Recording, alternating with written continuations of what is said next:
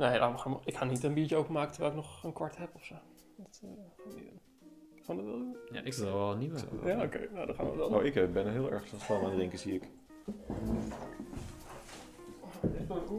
Ja. Hey Jane. Ja, deze kutgrap gaat het natuurlijk weer halen voor de intro. Hey Jane! Niks, helemaal niks. Niks, je hoort het dan weer terug in de intro. Nee, niet. ik had even op- over de microfoon moeten wrijven tijdens die grap, want dan had jij hem niet kunnen gebruiken. Niet gedaan. Herhaal het even dan.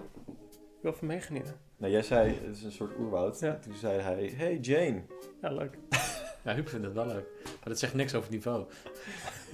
Hey. Nou, de sfeer is gezet. Nou, Zin in? ik niet meer. Goed, laten we beginnen.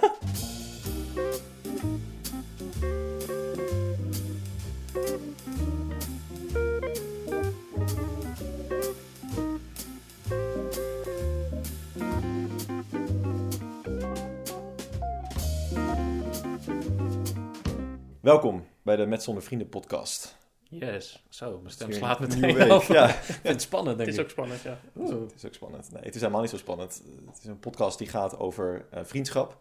eh, Waarin eh, Wessel en ik, ik, ik zie wel dat je wat, Wat- wil zeggen. Ja, je Ja, zeggen. je liet een soort stilte voor mij om in te vullen, maar ook net, de stilte was uiteindelijk niet lang genoeg, dus toen slikte ik hem er weer in. Maar we merken dat je present bent. Ja, hallo. Hallo. Wij onderzoeken eh, in hoeverre onze vriendschap uniek is. Eh, die we hebben opgebouwd in de loop der jaren. En dat doen we door in gesprek te gaan met, eh, met mensen. En eh, achter hun visie op vriendschap te, te komen. En aldoende proberen wij onze vriendschap te belichten in dat licht. En deze week doen we dat met Huub. Hallo. Ook een hoog stemmetje. Hallo. Nee, ja, hoi. Hi Huub. Hi. Huub, hi. Huub Saris. Klopt. Die kennen wij eh, al heel wat jaren. Mhm. Eh, lid van de harde kern ook, als ik het zo mag zeggen. Ja, je moest net even je certificaat laten zien, maar Ja, ja, hij is weer goed gekeurd. Kwam binnen.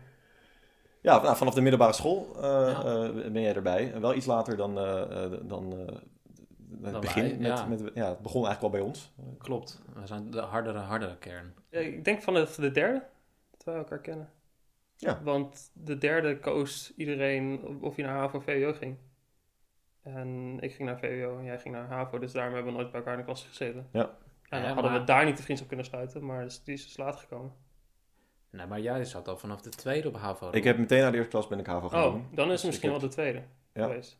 Nou, in ieder geval, jullie kwamen Ja. bij elkaar in de klas. Daar, dat ja, is eigenlijk kwamen het bij elkaar in de klas in de tweede. Maar ik weet niet of, of toen al gelijk die link met Roel was gelegd. Nee, maar ik herinner me wel opeens dat onze vriendschap beklonken is met door een veel te grote zak, wat was het? Oliebollen. Huh? Weet je dat nog? Ja. Wat is dit verhaal? Nou, dit, ja, dit kan ik wel vertellen. Je mag aanvullen wanneer je wil hoor. Maar wij, er was een moment dat, wij, dat er een groepje oliebollen ging kopen op het Museumplein. En dat was loopafstand van onze school. En dat was een clubje, ik weet niet meer precies wie. Maar daar zaten vrienden van mij in en vrienden van Huub in. ja, maar we waren met z'n tweeën. Nee, nee, nee. We gingen met een groepje oliebollen kopen. En toen bij de oliebollenkraam had iedereen opeens een, een plannetje van hoe je veel je koopt. En toen zei Huub tegen mij van... Hey, als ik nu één of twee oliebollen voor mezelf koop... en jij ook één of twee oliebollen voor jezelf... kunnen we net zo goed samen zo'n zak kopen. En dat is even duur. En dan hebben we er gewoon acht. en toen dacht ik, let's Slim. go. En toen zijn we naast elkaar gaan zitten bij het eerste vak wat we toen hadden na die pauze. En toen hebben we al die oliebollen op zitten eten. Oh. En toen waren we ziek allebei. En, toen, en dat was volgens mij ook voor het eerst dat we naast elkaar gingen zitten. En dat we toen dachten, hé, hey, dit is eigenlijk wel chill. Zo herinner ik het mij in ieder geval. Ja. Dus de oliebol is de basis van jullie vriendschap. Dat is de maizena- dus van onze vriendschap. De oliebol is de maizena van onze vriendschap. Volgens mij moeten ze wel maïzena gebruiken erin. Precies. Het is, ook, het is letterlijk en figuurlijk. Ja, ik maar kan ik- ik- nooit meer een oliebol zien zonder aan jou te Ja. denken. dat is sowieso Ik ben ook een jaar op de 31ste. Dat is, het scheelt wel. Ja, dus ja, dan- ja. Maar goed. Grappig. Maar toen kwam natuurlijk ook Jimmy een beetje bij, want die zat in diezelfde klas. En toen hadden wij natuurlijk al een, een, een goede, dikke bond met Roel. Ja, Dus en ik ik, denk dat dat een beetje zo organisch in elkaar Precies. eh, gaan, met, met elkaar gaan mengen is. ja, ik begon jou te zien in de pauzes en zo. En, eh, ik, ik kan me ook niet zo heel goed herinneren hoe dat is gegaan hoor. Maar eh, op een gegeven moment was je er eigenlijk gewoon steeds vaker bij. Ja, Wie is die rooie nou? wie is die, wie is die, gek, wie is die gekke rode? Rode Ronnie. Nee, helemaal niet. geschetst. Nee, maar ja, zo is het volgens mij gegaan. Nou, jij was al bevriend met Dazo ook. Ja, en Wout. Ja, oh ja. En die, jij nam Dazo en Wout mee Ja. naar ons. Ja, En wij namen Roel mee naar jou. ja. Eigenlijk zijn er gewoon twee clubjes een beetje samen ge- Eigenlijk is dat wel wat er gebeurd is. Ja. Ja, en eh, want eh, daarna ben jij in je studietijd, eh, eh, heb jij, wat heb je ook, hoe heet het, Future Talent Studies gedaan? Dat is Mhm. veel internationaal, ook internationale mensen. Ehm ja, toen nog niet zozeer bij Future Plan Studies viel het wel mee. Eh, vooral bij je master. de Klinkt wel heel ja. global.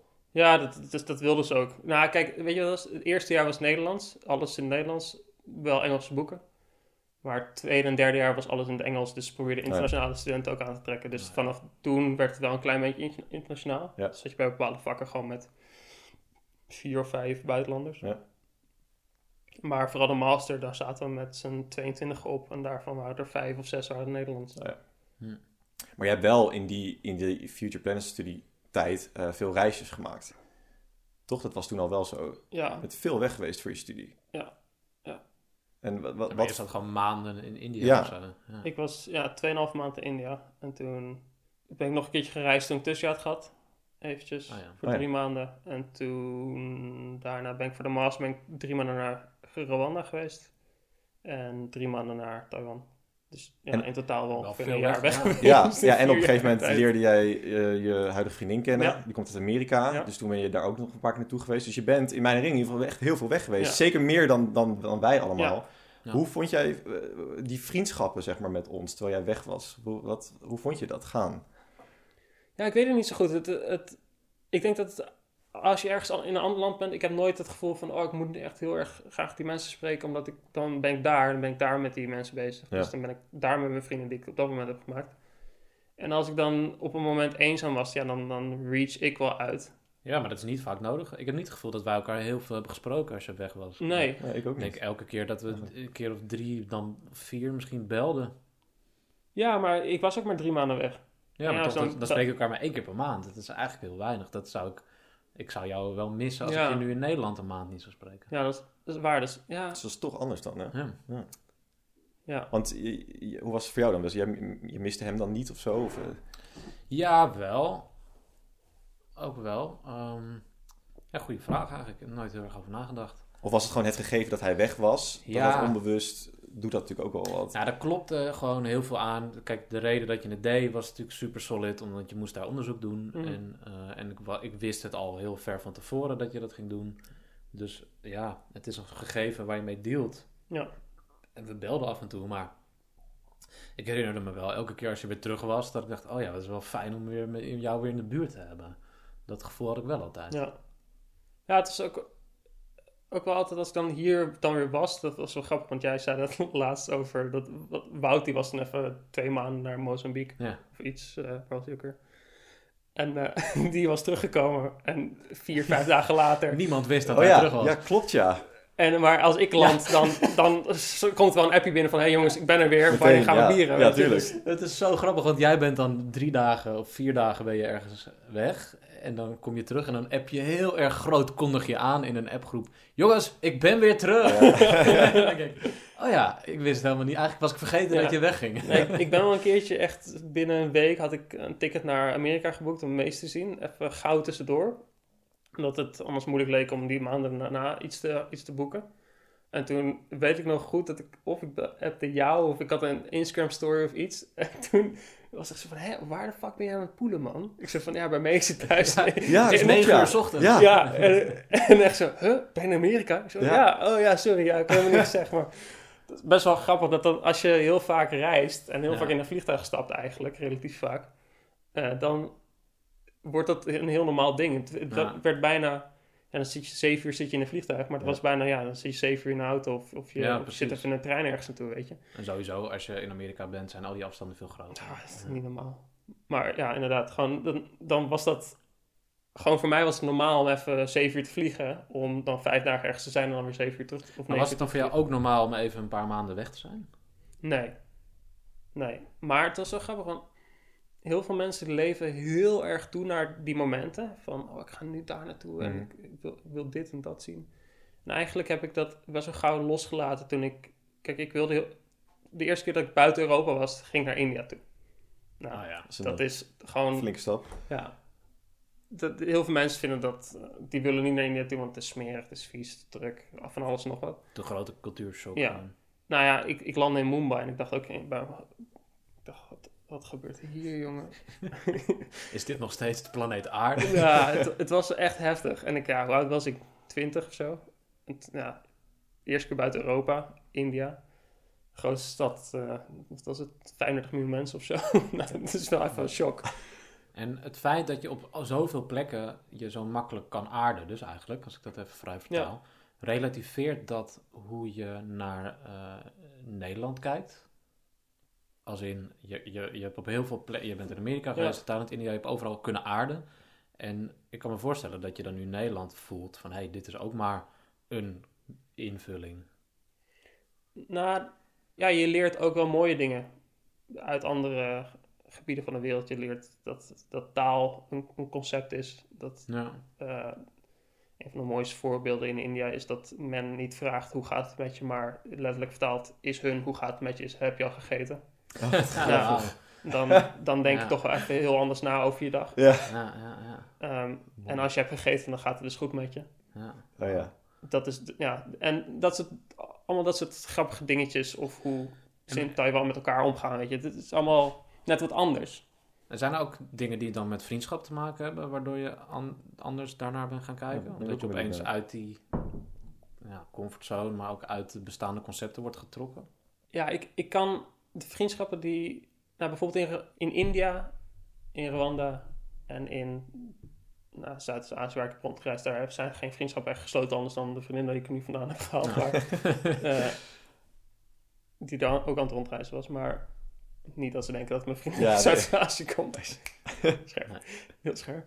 Eh, maar kijk, in India, als je, vriend, als je vrienden maakte daar, dan was het verschil in hoe je leefde was gewoon te groot. Ik kan niet tegen hun zeggen, yo, kom even gezellig een keertje langs Amsterdam. Dat kan gewoon niet. Daar hebben ze het geld niet voor. India is al groot genoeg om je hele leven rond te dwalen, dus dat doen ze gewoon niet. Nou, genoeg En mensen ook- om te leren kennen. Ja, en ik was daar ook met heel veel eh, mensen van de, van de, van de universiteit. Ja. Dus daarmee op reis sloot je wel andere vriendschappen. Bijvoorbeeld, ik heb een vriendin, Lisan. En die heb ik daar wel goed leren kennen. En daar ben ik nu nog steeds goed bevriend mee. En die kwam ik toevallig tegen op de dag dat ik een toets moest maken om mijn master binnen te komen. Die deed dezelfde toets. Zo van, Oh, wauw. oh, voor wie doe jij die toets? Ja, voor die master. Zo van, "Ha, vet, ik ook. nou, zie je Leuk. volgend jaar. Dus, eh, nou ja, dat was ook weer grappig. Dus je wordt bevriend op zo'n reis, maar dan wel met Nederlanders nog steeds. Ja. Maar in Taiwan was het wel echt anders, omdat daar, die, die zijn even ver als Nederland. Qua eh, ja, ontwikkelingsland. Dat is er gewoon een ontwikkeld land. Die hebben gewoon een goede universiteit. Die hebben Ja. goede wegen. Die hebben alles, alles werkt daar gewoon goed. Ehm, of goed. eh, Hoe het in Nederland ook goed werkt. Hm. En daar kan je vriendschappen sluiten. Dat je ook nog kan zeggen van... Hé, hey, ik zie je over een paar jaar. Ja. En is dat gebeurd? Ja, maar jij had toch Ja. inderdaad een meisje daar in, eh, in Taiwan, volgens mij, met wie je wel eh, Ja, ik klikte- close werd. ik klikte met heel veel... eh, ja, het is wel grappig, want jongens daar zien westerse mannen heel erg als een bedreiging om die hun vriendinnetjes af gaan pakken. Concurrentie, ja. Eh, dat, is, dat is zo, dat werd me daar verteld door, door, zijn, door mijn professor die Nederlander was, is. En daar toevallig wel getrouwd met een Taiwanese, maar...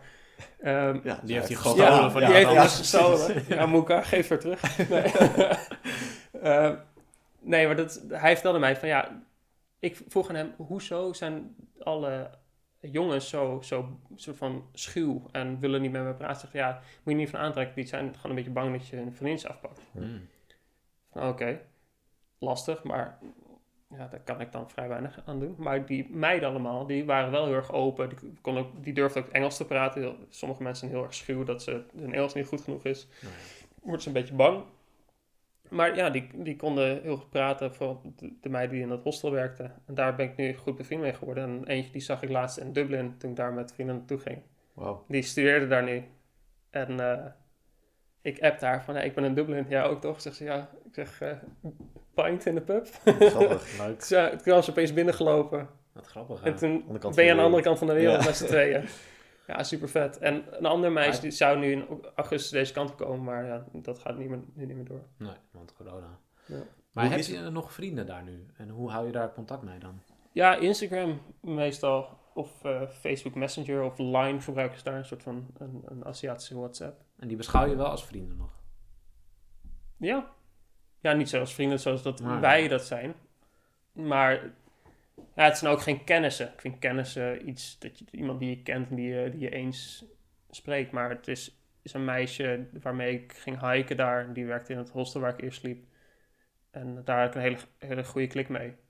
En die, die hikt nu nog steeds heel veel. Dus als zij iets op Instagram plaatst, dan Ja. reageer ik daarop en dan hebben we daar een gesprekje. Maar je hebt waarschijnlijk mensen die je vaker ziet in Nederland die je niet als vriend bestempelt. En hun bestempel je wel als vriend. Oh, die ik niet zie in Nederland. Nou ja, ik denk, wat je net noemde, kennissen. Ik denk dat je wel kennissen hebt die je vaker ziet dan die vrienden van je die heel ver weg zitten. Ik weet niet of ik heel veel mensen, mensen zie die ik niet als, als vriend beschouw eigenlijk. Dat is wel interessant. Want Iedereen is jouw vriend. Nou, Iedereen die je ziet is Nee, vriend. er moet toch ergens die grens zitten. Je noemt niet zomaar iemand een vriend, vind ik. nee. Ehm, Wanneer noem je iemand een vriend? ja. Ja, wanneer je gewoon, gewoon beide een gevoel hebt dat het, dat het klikt en dat je, dat je een gezellige tijd met iemand kan hebben als je afspreekt. Dat noem ik een vriend. Dat, je weet dat je er ergens op aan kan gaan en dat je, dat je aanknopingspunten hebt op bepaalde stukken. Kijk, een kennis vind ik ook meer zoiets dat je die je misschien via via kent. Die, eh, bijvoorbeeld de vrienden van mijn ouders, dat zijn kennissen. Die ken ik.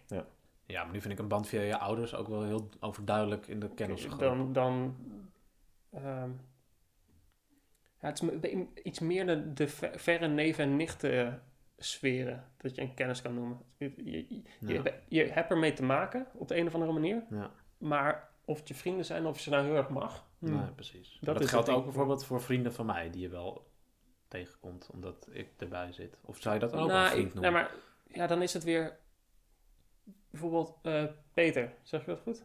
Eh, Ik weet niet wie je bedoelt. waar- Ik ken wel een Peter. Ja, je vader en die, die waar we mee aan het eh, videobellen waren Ja. laatst. Die Peter. Ja, ik, weet, ik, ik zou hem als vriend kunnen beschouwen, maar ik denk dat, dat om dit dan iets beter eh, neer te zetten, van wat is nou een kennis, wat is nou een vriend, dan zou dat eerder tegen de kennis aan liggen dan de vriend. Ja. Omdat, maar ik denk, ik zie hem wel als potentiële vriend. Zeg maar, ik, een hele, hele, hele, potentie. Ja, hele goede, goede kerel. Ja.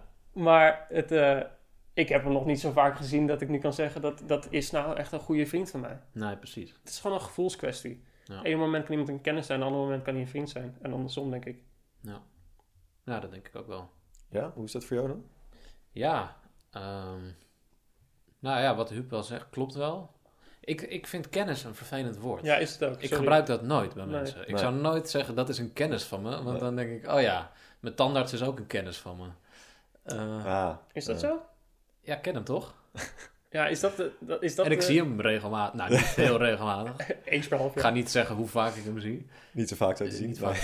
Eh, Jezus, Roel Roel. zit weg te What schieten the hè, hell? vanavond. Ja, het is scheve bek, een paar dagen geleden. Klopt, ja. Want hij had drie gaatjes. Ja. Ja, ik krijg hem terug ook. Ik heb nog nooit een gaatje gehad in mijn leven. Heb jij gaatjes? Ik had gaatjes en die moesten... eh, met flinke verdoving, maar goed. de roast Je opdracht hebt is ook nog nooit een gaatje gehad, hè? Ik nog nooit. Ik wil dat ook even benoemen. Ik heb ook nog nooit een gaatje gehad. Yes. Nice. Bluetooth high five. Zo. we kunnen door. Edit het geluid erin, Roel. Clap. Wat voor geluid maakt een Bluetooth high five? Maakt niet uit. Ik wilde klappen. Maar je, ehm, je- ja, ik vind kennissen dus niet zo... eh ik gebruik die nu. Ik vind kennissen dus... Ik zou niet zo snel mensen een kennis noemen. Maar wat bij mij aan de hand is, is eh, wel interessant. Omdat ik heb met, met name de nieuwe vriend van mijn moeder... heb ik gemeenschappelijke vrienden. Ja, Dat is eigenlijk heel gek. Maar dat komt omdat hij veel jonger is dan mijn moeder. En omdat... Ja, mijn moeder die, die heeft een theateropleiding. En, daar, en ik kom daar al mijn hele leven. En ik heb gewoon vrienden gemaakt die op die opleiding zitten. Ook omdat ik daar achter de bar stond en zo. En eh, mijn stiefvader heeft ook op die opleiding gezeten. En daarna hebben ze een relatie gekregen. Ja. Dus ik ben ook bevriend geworden met mensen die in hetzelfde jaar zaten als mijn stiefvader.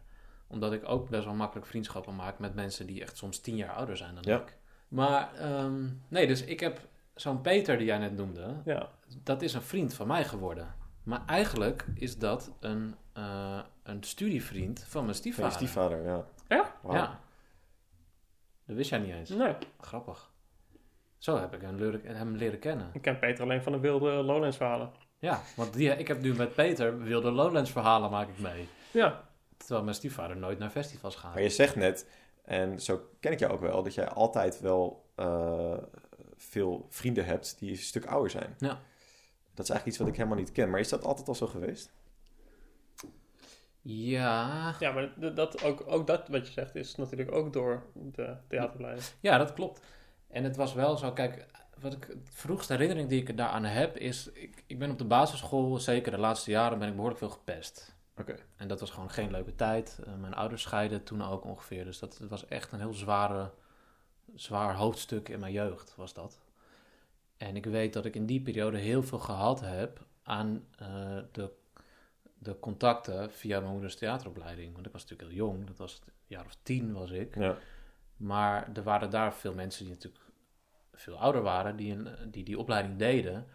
En, en ik, ik voelde maar, die theateropleiding was eigenlijk de plek waar ik het meest mezelf kon zijn. En er zaten op die theateropleiding opleiding ook mensen die op een gegeven moment op mij gingen passen als mijn moeder weer een avond moest werken, bijvoorbeeld. Dus dat liep toen eh, heel erg door elkaar heen. Er kwamen sommige mensen van die opleiding nog wel bij ons over de vloer en er werd dus op mij gepast en zo. Dus dat voelde toen misschien al wel als een soort vriendschap. Ja. Er zijn ook mensen waar ik nu echt bevriend mee ben. Dat zijn er niet zoveel meer, maar die toen op mij gepast hebben. Grappig. En dat is dus nu een vriendschap. Wauw. Ja, Dat is wel uniek hoor, denk ik. ja. Dus dat, ja, dat soort leeftijdsoverschrijdende vriendschap is dat dan. Ja. Ja, die heb je echt veel. Ik, Ja. ik, ik, weet, ik, heb jij dat, ik, herken jij dat, Hu? Nou, ik had wel vrienden van mijn broer waar ik, ik trok heel veel met mijn broer op op een gegeven moment. Toen, Mhm. eh, dus ik denk ik, ja, 16 of zo. Toen ging hij met zijn rijbewijs de Paradiso in en ik met zijn ID. Zijn altijd rood haar, altijd Jullie Ja, jullie lijken heel op ontzettend elkaar, op elkaar. Ja. Dus dat was niet heel moeilijk. En dan eh, werd ik bij de hand genomen door, door wat vriendinnen van hun. Want als je met mij naar binnen loopt, dan word je sowieso bijna nooit gecheckt. En Nee. dan gingen we de noodlanding in op donderdagavond. Terwijl ik gewoon volgende ochtend gewoon een blokuur wiskunde had. Maar, Oh jeetje, ja. eh, en ja, dat, dus ik trok wel met die mensen op. Maar of, om dat nou vriendschappen te noemen, nee. Maar jij, hebt, jij, jij kent dat natuurlijk Ik ken het niet. Jij niet. hebt eh, Nee. geen broer of zus, maar je hebt wel een halfbroer sinds... Halfbroertje. Halfbroertje, ja. Sinds hoe, eh, hoe, lang, hoe ik denk sinds een jaar... eh, Zeven? ja, zoiets. Ik was twaalf toen hij in mijn leven kwam. Ja. En dat nou, was dan wel iets meer. Dan wel iets meer. Dan 13 jaar. Ah, ja. Nee, ik ken, eh, hij kwam eerder mijn leven dan, dan jij, Dat- ja, precies. Dus dan is het Ja. eh, wel een jaar 14. Ja. Ehm, ja, dat kwam omdat mijn vader kreeg een relatie met een nieuwe vrouw. En die had al een kind. Ja. Dus dat werd toen een soort van mijn stiefbroertje. Hoewel ze nooit getrouwd zijn. Maar ik gebruik het woord stief heel pas en te onpas heel graag. Ehm, ja, dat klopt. En ehm, dat was in het begin natuurlijk heel erg wennen. Ook omdat zij met z'n drie een soort gezinssituatie hadden. En ik, was, ik leefde meer met mijn moeder qua thuissituatie. Ja. Maar hij is wel een hele goede vriend van mij geworden. Ehm, en ik, ik voel je vraag al. Ik weet niet of dat dan meer... is- Kijk, ik heb nooit een, een broer from birth gehad. Nee. Dus ik kan dat niet zo goed inschatten, hoe dat zit. Ehm, maar ik heb wel een bepaald verantwoordelijkheidsgevoel voor hem. Dus in, dat is misschien wel een beetje het oudere broergevoel. Ja. Ook daar kunnen wij dan niks over zeggen. Want Nee. wij Nee. zijn al twee jongere broers. Dus het, loopt weer langs elkaar heen. ja, dit. moeilijk dit. Nou ja, ik vind het wel belangrijk dat het goed met hem gaat. En, en ik vind het niet erg als hij de verkeerde keuzes maakt. Maar ik, ik, heb wel, ik, ik moet hem wel af en toe spreken om even te horen dat hij nog... Dat de juiste keuze aan het maken is. Ja. Nou, ik vind het ook niet zo erg als mensen verkeerde keuzes maken, maar niet honderd verkeerde keuzes achter elkaar. Ja. En ergens in een riool met een spuit in zijn arm eindigen. Eh, en als ik het gevoel heb dat het een beetje die kant op gaat, dan, en dat is bij Marijn, ik noem hem even bij zijn naam nu, totaal niet aan de hand. Nee. Maar hij heeft het wel moeilijk gehad met opleidingen. En eh, ja, dat, er werd geen loper voor hem uitgerold in het leven, om het maar even zo te beschrijven. Ja. En daar heb ik hem wel geprobeerd mee te helpen en gesprekken met hem te voeren. En echt voor, als een broer voor hem te zijn. Maar is, is, dat, is dat dan inderdaad als broer of is dat meer ook een vriendschappelijke intentie? Want dat Ja, zou je denk ik ook voor mij doen. Ja, dat klopt. Maar ik zou me bij jou minder verantwoordelijk voelen voor de keuzes die hij maakt, denk ik. Nou ja. Omdat ik er wel voor jou ben. En dat geldt voor Huub natuurlijk ook, om hem even erbij te betrekken. Nee, ik- kijk, ik zou er echt voor jullie zijn, maar ik vind ook dat jullie zelf iets moeten uitzoeken. En als jullie heel echt, Maar wat maakt het dan anders bij Marijn? nou, dat, dat ik me een beetje verantwoordelijk voel voor maar, wat hoe het maakt met hem dat, gaat. maar wat maakt dat dat je je verantwoordelijk voelt? Ja, dat, Want het is, is op zich best Het wel is- geinig. ja, en het is helemaal geen bloed van mij. Nee. Nee. Dus die, hij is iemand die in je leven is gekomen. Ja. Op een moment zoals iedereen in je leven komt. Maar Ja. Ja, toch misschien dat gevoel dat je een beetje in hetzelfde schuitje zit. Omdat we natuurlijk allebei een ouder hadden en gescheiden ouders hebben allebei. Mhm. En ik heb sowieso niet zoveel vrienden met gescheiden ouders eigenlijk. Nee. Misschien dat dat mee speelt. Zo, verstik me even. En daarnaast, ehm, nou kijk, ik was niet, ik was misschien één of twee dagen per week met hun gezinssituatie. En dan, dan zit je wel in een gezinssituatie. Dus je zit zo in hetzelfde schuitje. Je hebt allebei een, een ouder in hetzelfde huis Ja. of zo. Dus daar, is, daar groeit dan denk ik toch over de, ja, hoe lang heeft die situatie geduurd voordat ik me daar een beetje van losvocht? Ik denk een jaar of vier, vijf. Hm. Dan bouw je dat wel op met Ja. elkaar, denk ik. Ja. Want je kiest niet voor elkaar. Maar nu weer wel, want nu is het uit tussen je vader en die toenmalige vriendin. Oh ja, tuurlijk. Dat is ook wel en nu ga je nog steeds met hem om. Is er iets veranderd in die band? Nee, de enige band die niet is veranderd, is die tussen Marijn en mij. Weet je? Verder zijn alle banden veranderd. Ook die tussen mij en mijn pa. Wauw. Ja. Dat is wel heel, heel bijzonder. Ja. Waar zit hem dat dan, denk je, in? Dat het met hem... Dat het echt onafhankelijk was van de situatie, denk Oh ja. ik. Voor mij dan. Voor hem ook, blijkbaar. Dat je toch samen iets opbouwt wat... Ja. Kijk, natuurlijk door praktische shit zie je elkaar minder. hè? Mhm. Want het is... Het niet het was ook meerdere vliegen in één klap. Als Ja. ik mijn pa wilde zien, dan was, zag ik Marijn ook altijd. Ja, dus precies. dat, Makkelijker. kijk, je ziet elkaar minder, maar dat, dat gevoel is nooit veranderd. Nee. Nee. En ik kan niet zo goed uitleggen waarom. Ik denk omdat uiteindelijk toch, ook door dat gescheiden ouderstuk, dat ehm, eigenlijk, ik voelde me geen slachtoffer. En Marijn niet, ook niet dat ik weet. Nee. Maar toch, in de klassieke verdeling, ben je dan samen als kind het slachtoffer van een scheiding. Ja. En dat was misschien wel, dat hij toch op een bepaalde laag, in ieder geval in de band tussen mij en Marijn, heeft dat misschien wel zo gevoeld. Was wel... Ja, ja. Waardoor wij soort van overbleven Ja. en dat we echt voor kozen, hey, alle shit op de wereld, oké, maar als er tussen ons maar niks kapot gaat. Bijzonder. Ja. Ja, ja het raakt me ook wel om erover te vertellen. Ik zie het, ja. ja. Heb, heb je het wel met hem hier wel eens over gehad? Ja, ja. Niet heel vaak, maar ja, kijk, we hebben natuurlijk samen ook vaak in kroegen tijd doorgebracht. Mhm. En ook veel met z'n tweeën. Want we zaten niet allebei. Kijk, meest, mijn meest common way van afspreken met vrienden is dat je in een, eh, met meerdere vrienden tegelijkertijd met een vriendengroep bij elkaar zit. Ja. En met Marijn had ik geen eh, gemeenschappelijke vriendengroep. Dus ben je altijd met z'n tweeën als je afspreekt. Dus we hebben wel vaak met alcohol op even gezegd. Ik ben zo blij met onze broerband. Ja. Jullie, jullie hebben ooit een, ooit, een paar maanden geleden, echt een flinke clash Ik wist gehad. dat dit, dit- Het was best vurig, vond ik. Ja, Ehm, ik zou er iets meer doekjes om winden, maar dat zou onterecht zijn. Maar we moeten het wel even duiden. Eh, eh, ik weet niet of jullie dat, daar behoefte toe hebben. Nou ja, het is wel de tweede keer dat er een conflict wordt besproken waarin ik een van de twee partijen Ja. ben. Dus ik vind nu dat ik het een keer niet hoef uit te leggen. Oké. Wil je het uitleggen? En ik val, ik, ik val wel in als ik vind dat vanuit mijn visie dingen anders liepen, maar ik denk het niet.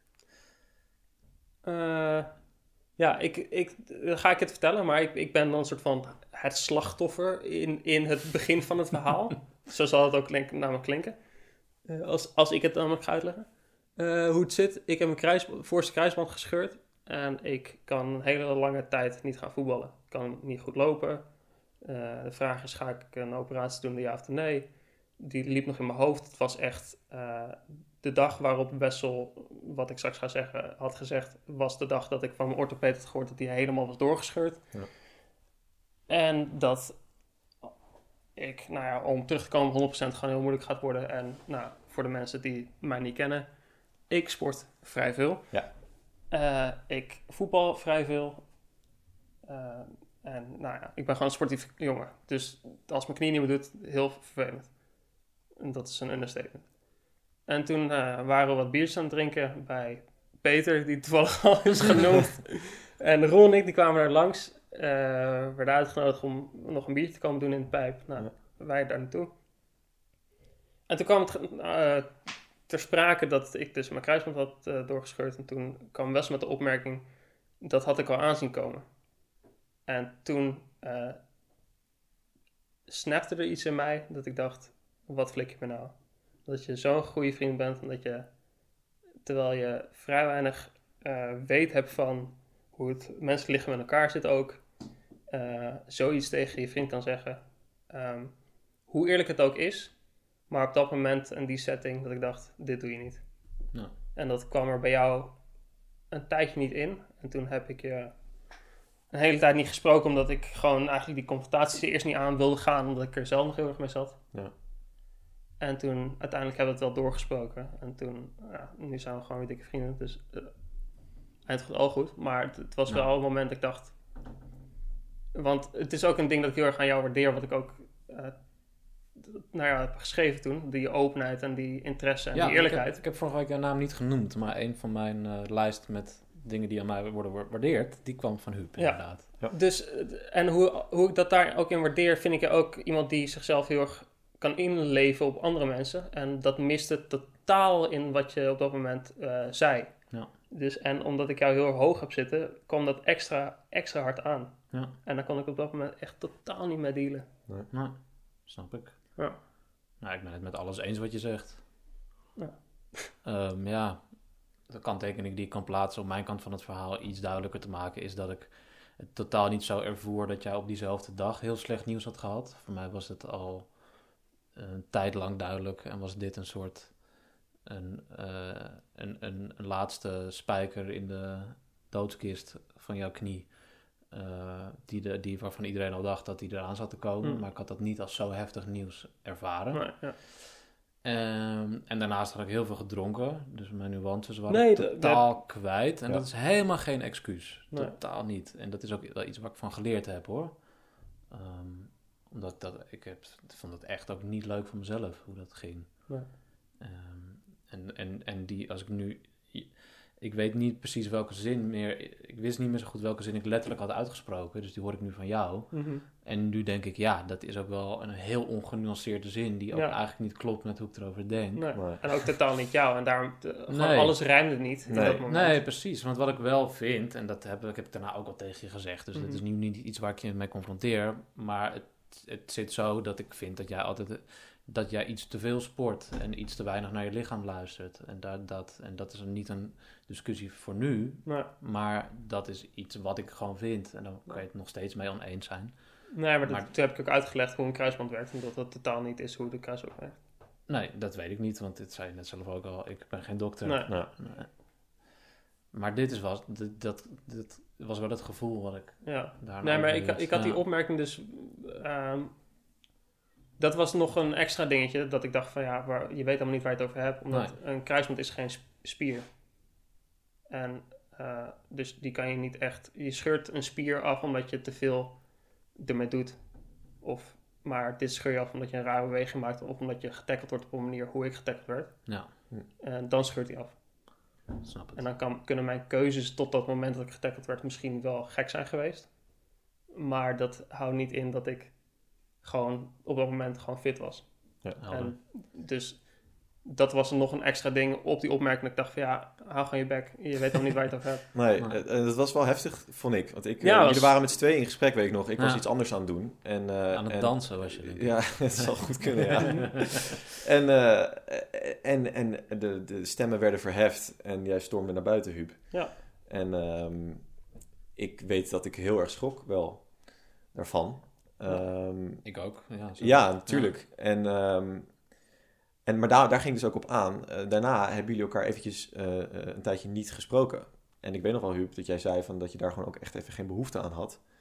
Ehm, Ja, dat vond ik het heftigst nog zelf ook ja, eigenlijk. want ik heb namelijk met jou het er ook over gehad. Ja, En jij had ook zoiets van, nou, ik wil ook niet nu... Ik ga nu ook niet met de hangende pootjes bij Huub terugkomen, zeg maar. nee. Dus dat, dat vond ik wel, ja... Zat je er weer tussenin? Dan zat ik er weer tussenin. Ongelooflijk. Klopt. Ja, dat is wel heel erg wie ik ben. Maar ja, Ja, wat kan ik over zeggen? Ik vond dat heel lastig, omdat ik dacht, ja... Kijk, voor mijn gevoel was die avond al een best wel een groot deel goed gemaakt. Ehm, en, eh, en toen daarna was er een gigantische radiostilte Hm. vanuit jouw kant. En, want ik, ik dacht in eerste instantie, de dag daarna dacht ik... Ja, jeetje, wat kut dat dit zo gelopen is. Maar voor mijn gevoel is er wel veel weer uitgesproken. En hebben we elkaar echt nog wel wat goede knuffels gegeven... die voor mij gemeend voelden die avond. mm, En toen heb ik je een, een, denk ik twee weken daarna geprobeerd te bellen, meermaals. Mhm. En er kwam 0,0 terug. Ja. En ook appjes die ik verstuurde hadden geen reactie. En toen dacht ik, ja, d- er is denk ik meer aan de hand. Maar ik was me echt niet ervan bewust wat er precies aan de hand was. Dus dat vond ik wel heel kut. Dat ik dacht, ja, zeg me dan alsjeblieft waar je mee zit. En wat, waarom ik zo'n gigantische lul ben. ja. Dan kan ik het misschien zelfs met je eens zijn. Ja. We hebben elkaar, elkaar inderdaad gewoon een goede knuffel gegeven toen ik wegging. Maar het zat nog bij mij nog wel echt de verbetenheid van wat, wat flikte me nou. Ja, En die, die, die zat nog wel echt goed vast, ook na die twee weken. ja, En ja, ik had gewoon zelf echt goed de tijd nodig om dat op een rijtje te zetten. Wat, wat is nou gebeurd? Wat, Ja. Hoe voel ik me erin? Ehm, ook moest ik keuzes gaan maken of ik wel of geen operatie. Nou, ik, zat gewoon heel veel in mijn hoofd op dat moment. ja. En ja, hoe ik ermee heb gedeeld, ja, het is natuurlijk niet de meest ultieme manier om dat, dat te doen. Nou ja, dat is ook onvermogen. Dus Ja, dus ik, eh, ik heb het op die manier gedaan. Ik zeg niet dat ik er heel echt, dat, dat iets geweldigs was eh, dat ik Ja. hoe ik dat deed. Maar ja, dat moest, op dat moment ging dat zo. En ik hoop niet dat dat, dat, dat nog een keer hoeft of dat dat nog een keer gaat gebeuren als we in zo'n zo'n eh, struggling komen, dan, dan, dan zou ik het ook wel anders aanpakken, want het is ook wel weer een leermoment geweest. Voor Eh, iedereen, dat vind ik ook zo boeiend eraan. Ja, Want wij hebben elkaar beter leren kennen daardoor. ja, Waardoor de lange termijn onze vriendschap, naar mijn idee, juist weer ook weer hechter is geworden. Ja, dat is we dat elkaar nu ook, dat ook? op een dieptepunt kennen. Vind- Zo voelt het voor mij in ieder geval. Ja, ik, eh, ik had ook daarna, zeg maar, ook nog best wel het gevoel dat jij niet helemaal begreep hoe diep het bij mij zat. Nee, dat klopt. Maar dat- ja, En toen dat echt duidelijk bij jou begon te worden, toen had je ook wel echt door wat, hoe erg je mij pijn hebt gedaan. En dat, ja, ik denk, door die radiostilte is het nog duidelijker geworden van, oh fuck, ik, er is echt iets gebeurd. Ja. En ik heb het daar op dit moment met mijn knie nog steeds moeilijk mee. En Mhm. gewoon, dat was gewoon kut. En dat, ja, dat zat gewoon zo diep. En dat zit nog steeds zo diep. Dat, ja, dat is gewoon nog steeds, dat doet gewoon nog steeds zeer. ja. Ja, dat is ook verschrikkelijk gewoon. ja. Ja, het zit echt Ja, diep. het, ja, het. het is, ja, als iemand tegen mij zegt, ja, je kan, nou, niet door die kut coronacrisis, dan word ik niet geopereerd. Dus Ja, Ja.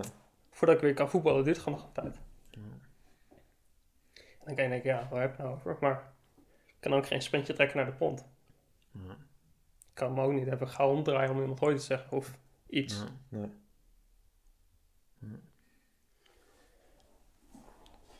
Ja.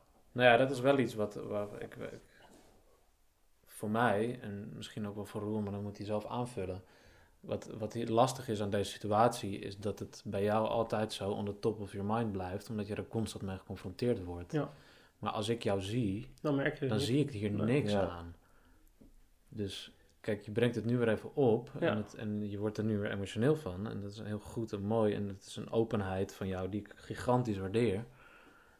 Ehm, maar nu denk ik, oh ja, kut, dit is echt weer... Het is volgens mij twee maanden geleden dat ik voor het laatst eigenlijk me er bewust van was dat dit iets is wat in jouw leven speelt. Ja, ja je, ik ben gewoon, nou nu even niet, ik kan nu niet naar de sportschool, maar twee keer per week ben je anderhalf uur met je benen bezig. Ja, En daarnaast, elke keer als je een stap maakt, dan, nou niet elke keer, maar vaak. Als je in een metro staat en dan stopt, dan schrik je even. Ja. Als iemand nu, ook met corona, als iemand nu net iets te dichterbij, te dichtbij komt en ik wil een schijnbeweging maken, dan, ja, dan sta je, dan denk je toch net even een seconde langer na voordat je die maakt. Je wordt er steeds mee Ja. geconfronteerd. Ja, dat, dat, ik wel, maar ik snap ook heel goed dat de mensen om mij heen dat niet zien. Dus dat je is ook hebt ook zelf logisch. geen zin om het erover te hebben, gewoon op een gegeven moment, toch, denk ik? Nee, tuurlijk. Ik, Nee. Maar ik, ik, zeg ook helemaal niet dat jullie dat moeten vragen of iets, weet je. Dat, nee, nee, nee. nee. Zo, dat- dat, nee. Totaal niet. Want heel veel mensen vragen het ook wel. En ik denk van ja, gaat prima. Ik kan nu niks. Dus Nee, dat blijft zo. Ja. En door die crisis Ja. kan ik nu niet geopereerd worden. Wat geweldig eigenlijk zou zijn als ik nu dat wel had gehad. Want dan kan ik daarna zes weken toch niet lopen. Dus dan had ik lekker thuis kunnen zitten. Ja, fuck. Maar het, ehm, ja, het is gewoon ruk, weet je. Je- je- Ja. Jullie weten allemaal hoe, hoe veel ik sport en hoe, hoeveel, hoe, hoeveel plezier ik daaruit haal. Mm. En als dat dan even gewoon... Ja, nou ja, en kijk, onze vriendschap is natuurlijk ook weer anders dan de vriendschap die jij met Roel hebt. Waarin Ja. gewoon sommige dingen meer of sommige dingen minder waarde hebben. Ja, ja, ja. Nee, dus, Ja. dus eh, ik denk dat het daarvoor aan ligt. Omdat Ja. als je had geweten hoe diep het bij mij zat op dat moment, had je die opmerking niet gemaakt. Nee. Ik ben wel blij dat je dat zegt. Nee, en dat heeft mij uiteindelijk ook kunnen doen realiseren van... ja, Ja. Hij bedoelt het helemaal niet zo. Nee, precies. En ik weet dat jij mij nooit oprecht pijn had willen doen. Dus.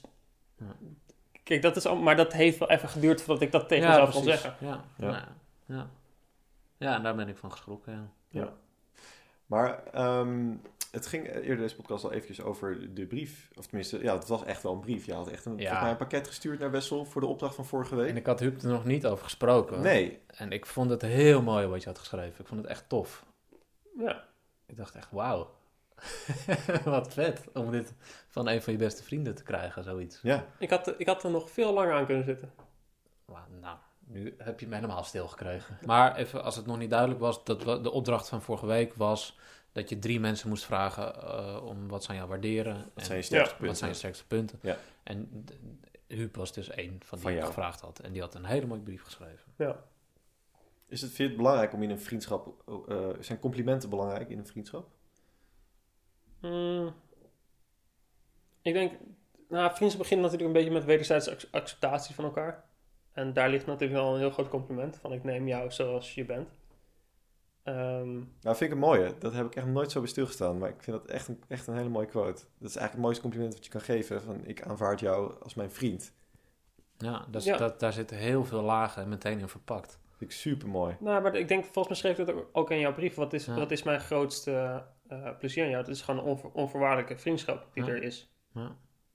Ja, dat heb je niet met heel veel mensen. Ja, dat, dat waardeer ik het meest aan jou en dus aan ons. Ja. Ja. En ja, en daarin, daar, daar, dat is dus al een heel groot compliment. Maar daar, daarbij, ja, je, je, je blijft geïnteresseerd in elkaar. En daarom ben je ook die vrienden. En ja, ik vind complimenten geven sowieso een, ja, het- iets sociaals dat je doet. Ja. Vind je jezelf complimenteus? Ik denk dat het best complimenten geven, ja. Vind ik ook wel van jou. Ja, ik ook. Ik, ik, kan, ik kan makkelijk tegen iemand zeggen wat ik heel fijn aan diegene vind. Roel, vind jij jezelf complimenteus?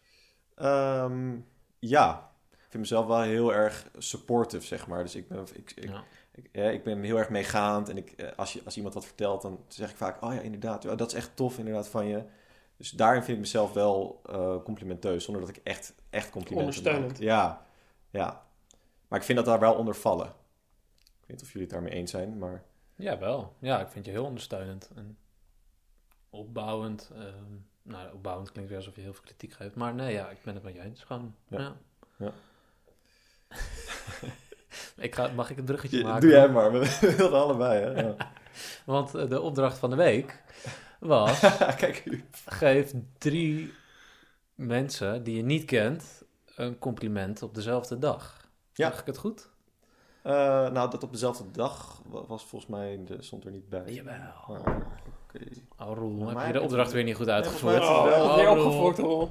Nou, volgens mij heb ik het wel Kwamen weer toevallig mensen bij je over de vloer. Heb ik gezegd, wat een mooie Nee, ik schoenen. Ik heb het niet Dank op dezelfde dag gedaan, maar ik heb de, ik, je kan het erbij pakken. Volgens mij was het niet op dezelfde dag, maar goed. Ik pak Dus ik heb er één op een andere dag gedaan. Kijk, ik heb hier het hele pakketje liggen. hè. Want we hebben al behoorlijk wat opdrachten uitgevoerd. Geef drie onbekenden een compliment op dezelfde dag. Hey, nou, dan op dezelfde dag, dat is maar goed. In hoeverre dat dan ook wel... Ja, je, je lult je er wel weer uit, hè? Nee, ja, ik vind, ik vind dat niet zo heel interessant. Ik heb twee goed. jokers nu, denk ik. Ja, hou op. Ik vind dat helemaal niet interessant. Zo dekt hij zich in. Er waren er twee op dezelfde dag en eentje was, en dat is wel leuk, eh, was eigenlijk meteen toen ik hier wegging. Na de aflevering met Daan, Oh, s'avonds. dat is best laat. Nou, ja.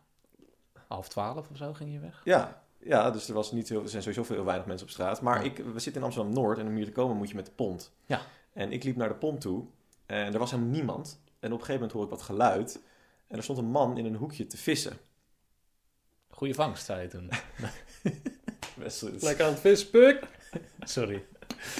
Ja, nou ja, goed, het, ja, het, het- ging niet heel diep of zo. Maar ik dacht wel van, nou ja, ik, ik vond het sowieso wel interessant. Maar ik zou er zelf nooit wat van zeggen. Ik, zo ben ik gewoon niet. Ik zou niet op hem afstappen. En het is ook een beetje creepy, want hij stond gewoon daar een beetje met zijn hengeltje, weet je wel. Het is half twaalf. Ja, ja wat, wat zijn we aan het doen? Maar ik dacht wel van, nou, laat ik het dan laat ik, laat ik gewoon een keer echt uit mijn comfortzone eh, Goed. treden. Dus dat heeft die opdracht wel teweeggebracht voor mij. Ehm, en gewoon een gesprek met hem aangaan. En daarin ook wel een compliment natuurlijk maken naar Ja. hem. Dus eh, ik sprak hem aan. Ik zei, eh, joh, wil het, wil het een beetje vlot? Vang je wat? Eh, nou, ja, goed, Leuk, omdat je vlot had liggen in het water natuurlijk. Goed. Ga verder. Goed.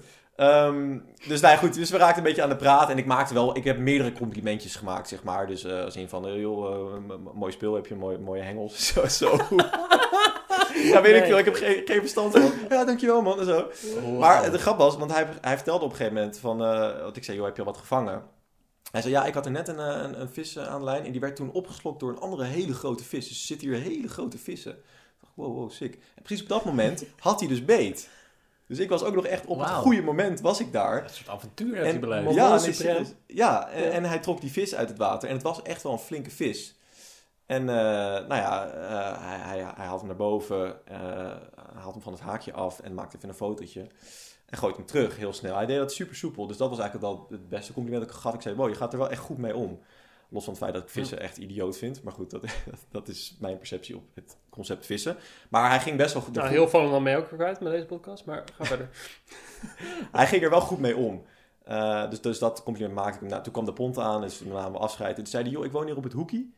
Eh, dus als je een keer mee wil vissen, eh, ik, ben, Nou. ik ben hier heel vaak te vinden. Wat Dus leuk. Ja, te gek. Superleuk. Ga je dat doen? Dus, nou ja, ik, ik, ik Nee. ken het helemaal niet. Maar nou ja, waarom, vanavond weer tegen. waarom juist niet? Ik dacht wel bij mezelf, laat ik het dan gewoon een keer proberen. Fuck it.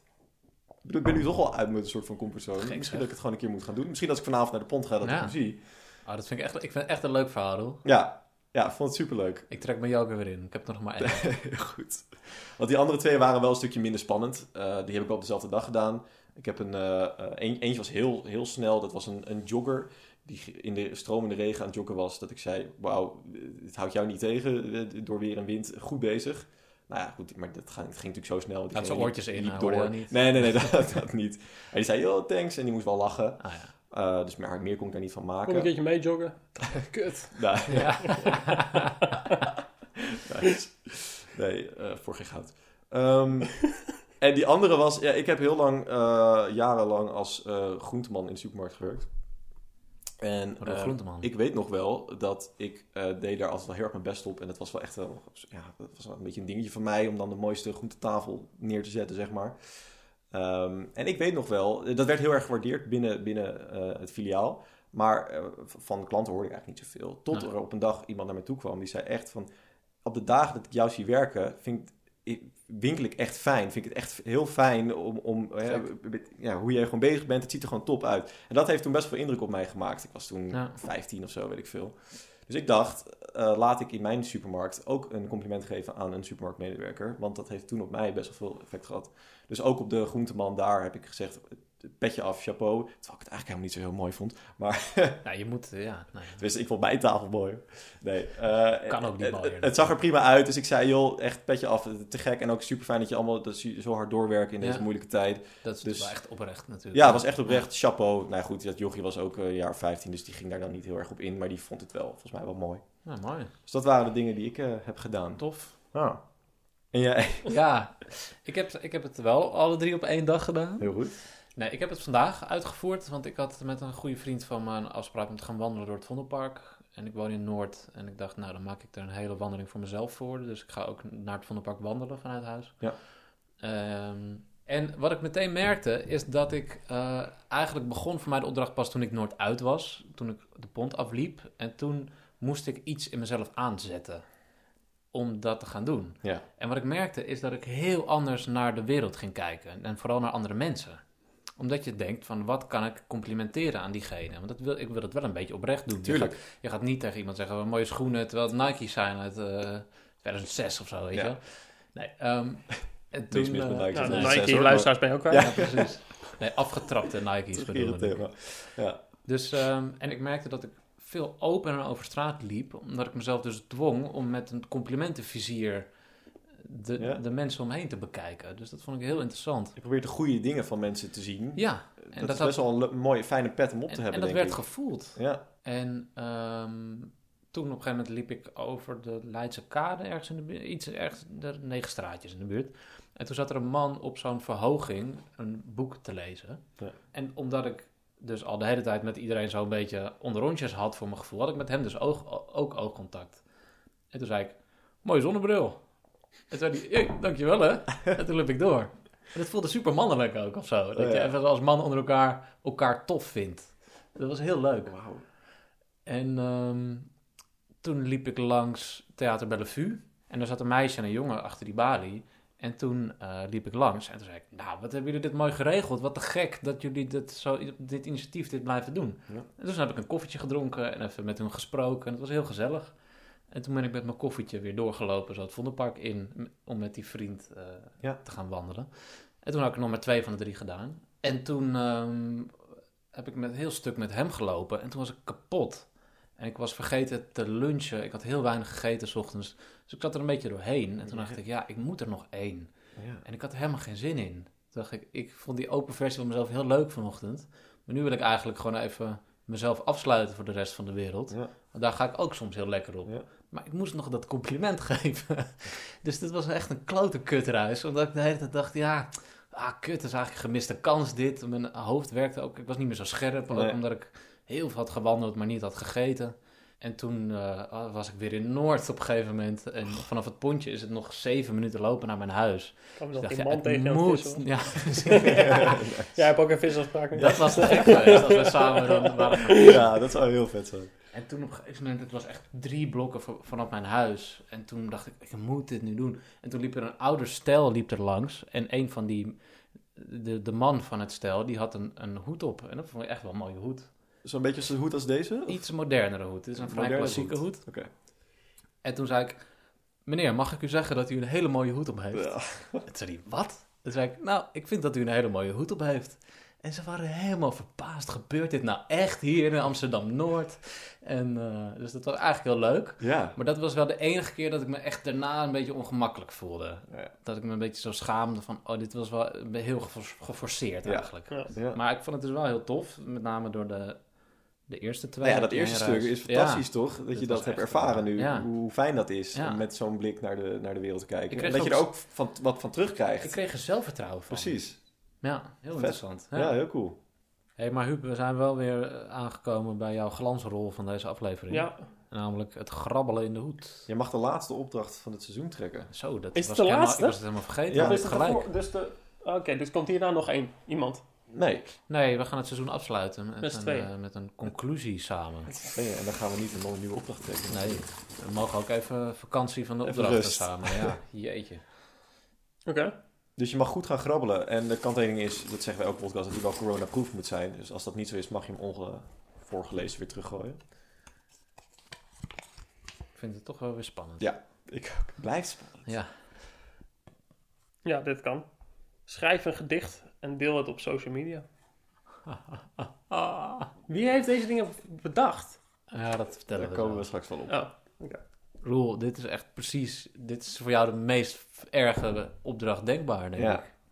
Jij schaamt je voor alles Ja, wat jij ik- op social media ik ben plaatst. niemand op Daar social media. je nooit iets. Ja, ik ben niemand op social media en ik schaam me. Nou ja, ja, ja, ik schaam me wel heel snel voor dingen die ik op social media plaats. Daarom doe ik het ook nooit.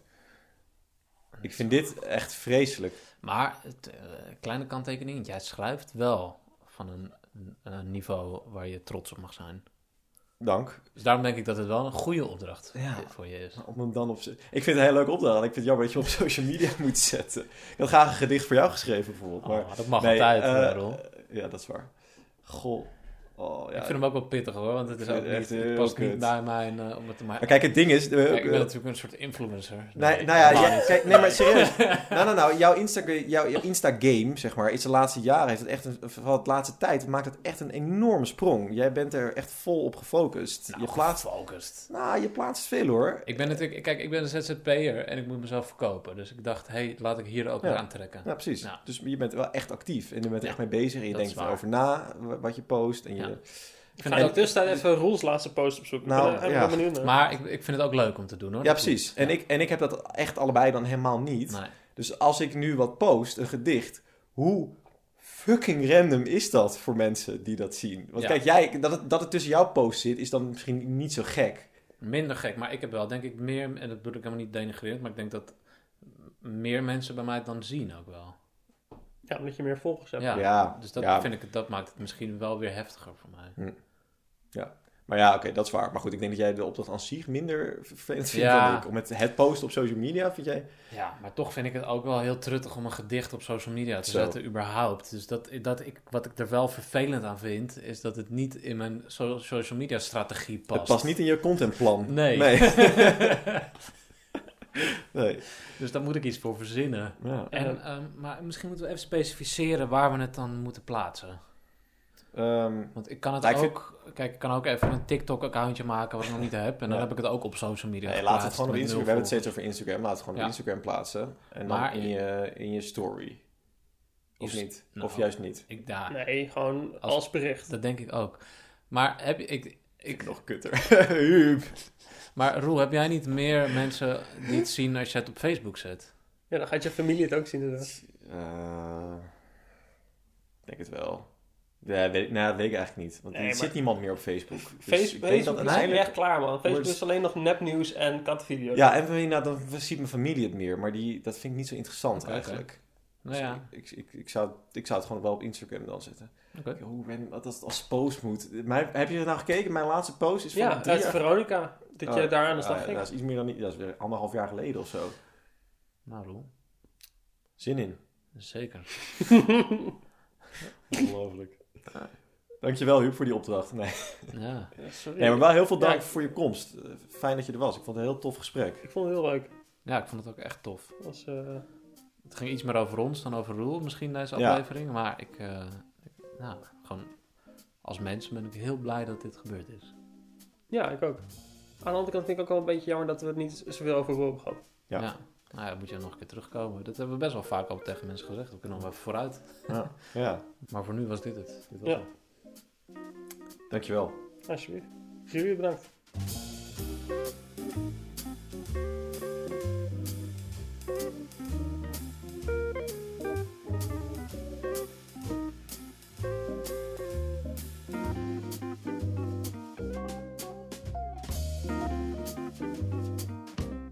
Doe, doe wat je wil, Ruud. Maar ik heb ook een eh, kraantje en een zeepje op de wc. Misschien dat je... Ja. Er liggen altijd allemaal Roel ook Ja, er liggen allemaal glazen. dingen in of zo. Ik gebruik het ook nooit eigenlijk bij jou. Want er liggen allemaal altijd eh, lege wc-rollen en zo. Nou, nu niet. Nee? nee. Ja, maar dat, dat zit in mijn hoofd nu. Ah. Ja, ik heb dat ook, denk ik. Ik keek je heel glazig aan. Ik denk, oh ja, Ja. je hebt inderdaad daar gewoon een kraantje. Maar het was altijd hier in mijn handen. Ja, vroeger zaten er altijd ik was dingen daar in mijn hoor. handen nu. Ja. Ja, nu. Maar hoe lang is dat? Ja. Eh, Weet ik niet, joh. Nee, ik wil het nu weten. Ik heb een webcam op mijn wc hangen, dus Ben we je- kunnen het wel terugchecken. Weet je wat wel heel grappig is? Ja, heel snel. Die, eh... s- Sorry. Nee, eh, dankjewel. Dit kan Roel alweer zo editen, dat Ja, lijkt alsof iedereen lacht op mijn grap. Ja. Oh nee, dat ga ik zeker niet doen. maar Maar wat eh, is wel heel grappig, Huub? dat... Die, Sorry. Ik? Ja. Je moet nu een hele goede grap vertellen. Nee, het was eh, gewoon een, een observatie die ik had. Die foto van jou die op Instagram staat van je nieuwe wc. Ja. Op eh at Weasley. eh iedereen even Instagram. W-E-A-Z-Z-L-Y. Dit ga ik er zeker uithalen. Tudun, tudun, tudun. Ehm, d- daar lijkt alsof de muren in jouw wc heel anders staan. Want ik had ze verwacht aan deze kant. Oh, grappig. Ja, Roel eigenlijk ook. Ja, ik keek ook eh, eh, Ja. eigenlijk die kant op. Zag ik mezelf eens daar rechts. Maar vond je het vet? Ja. Mooi, thanks.